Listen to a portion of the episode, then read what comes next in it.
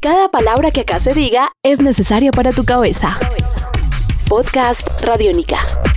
Amigos de Radiónica, sean bienvenidos a una nueva entrega de En Descarga Radiónica, este podcast donde nos encanta charlar, conversar, debatir, pasarla muy pero muy bien alrededor de todos estos temas que nos encantan y que nos fascinan, temas relacionados con el cine, la televisión, los cómics, los videojuegos y el mundo del entretenimiento. Mi nombre es Iván Zamudio arroba Iván Samudio 9 y me encuentro con el inigualable e increíble maestro Diego Bolaños, arroba Diego Maobe. Maestro, una vez más, un placer compartir micrófonos con usted. Siempre es muy chévere acompañarlos, Iván, y hablando de aquellas cosas que nos apasionan, en este caso de videojuegos y de ¿La reina? ¿Para usted es la reina? Creo que el mainstream la convirtió en la reina de los videojuegos, ¿no? Sí, señor. Curiosamente, estos dos podcasts que son de aniversarios de grandes eh, franquicias de los videojuegos están relacionados con una heroína. Son dos heroínas que hemos tratado y pues en este caso yo, yo vendría a decir que se fue, se convirtió en la, el gran personaje femenino en la época de los años 90 y se puso la corona y de ahí en adelante pues ha sido muy difícil que la, que la desbanquen. Estamos hablando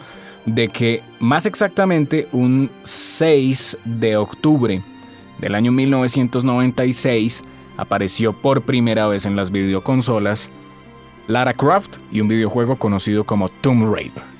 Uno de los personajes más icónicos eh, por su capacidad de mercadeo es una chica, es atractiva, es poderosa, es inteligente, además tiene la capacidad de defenderse.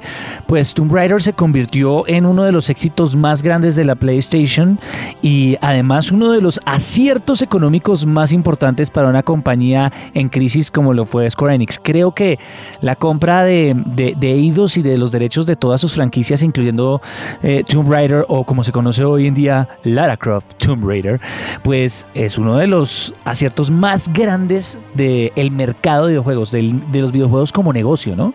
Es verdad, esa, esa versión recargada de Tomb Raider fue una cosa, yo creo que más que justa y, muy acertada porque pues siempre tuvimos desde el 96 como una imagen de Tomb Raider, una imagen de Lara Croft, que era esta chica pues eh, muy a lo Indiana Jones, pero digamos un poco más cool, eh, más, más fresca, por así decirlo. Y que tuvo una, una gran saga de videojuegos entre versiones recargadas, spin-offs, bueno, una gran cantidad de cosas. Y Inclusive llegó a tener dos películas con, Angelina Jolie y que era... Y va a tener otra muy pronto. va a tener otra. Entonces que recarguen precisamente eh, ahora eh, al personaje, que lo reinventen, pues es muy válido.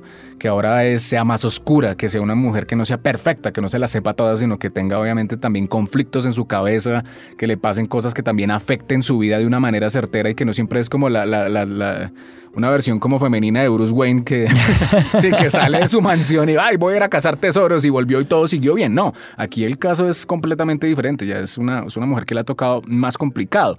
Y precisamente esa película también la van a hacer así con ese enfoque y va a ser Alicia Vikander en esta, en esta oportunidad. Entonces eso es muy bueno. Hace parte de un reset a una imagen en la cual, como dice muy bien usted, Iván, pues hay, hay más problemáticas. Es, se vuelve un personaje más profundo, más complejo, más completo. Recordemos que esa fue la propuesta que se planteó desde el año 2013 con Tomb Raider, con ese, con ese, con ese reset a la franquicia, con ese reboot que nos llevó primero a enfrentar pues a, una mujer completamente expuesta a su naturaleza humana, al hecho de ser mujer y enfrentar pues un, un, un mundo lleno de hombres agresivos, peligrosos, en donde hasta la sexualidad y los peligros que hay para una mujer han sido planteados un personaje que se agradece este reboot, porque entendemos que el mainstream tuvo a una Tomb Raider a cargo incluso de la Angelina Jolie, un poco medio objeto sexual, medio plana, bidimensional, en donde, como dice usted, sale de su casa, saca tesoros y vuelve y es una niña rica, al final es solo una niña mimada, hija de papá, muy inteligente y con muchos recursos. Pero no podemos olvidar que de todas formas, en los años donde encontramos a Lara Croft en los 90, a finales de los 90, también nos planteó un mundo bien interesante de aventura y puzzle que fue bien chévere. Mm, yo creo que en el primer Tomb Raider no era tan importante el hecho de que pudiera uno disparar o no o enfrentar enemigos. Lo más importante era usar la cabeza y los saltos mega acrobáticos de Lara Croft, ¿no? Claro, porque era un juego en tercera persona.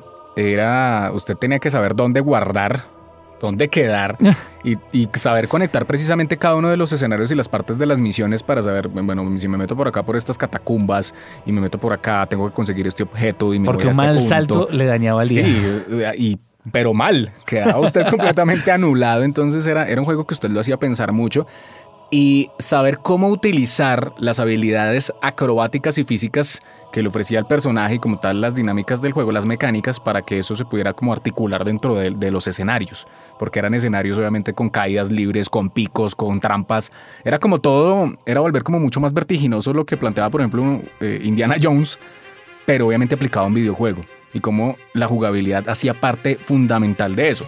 Y aparte, eh, que todas las historias siempre eran como, bueno, voy a ir a buscar el tesoro, pero no es porque, ay, no tengo nada que hacer, sino que iba y llegaba allá y obviamente pues sí, el, objetivo era conseguir el tesoro, pero de pronto aparecían otros actores alrededor de, de Lara Croft y de ese tesoro um, codiciado que volvían la historia mucho más compleja, entonces no era solamente Lara Croft. Lara Croft era una cazadora que tenía una reputación importante, pero había otras personas alrededor que también estaban buscando precisamente ese tipo de cosas. Entonces había el mercado negro, las mafias, eh, eh, los científicos, eh, había de todo. Es tan importante el impacto que tuvo un videojuego como este y tanto se notó su ausencia durante años en que la franquicia fue Sí. un poco por debajeada que sin un Tomb Raider no podríamos conocer un Uncharted que es básicamente su contraparte masculina enfrentándose a las mismas situaciones con un motor de videojuego, con, un- con con un- con una mecánica un poco distinta,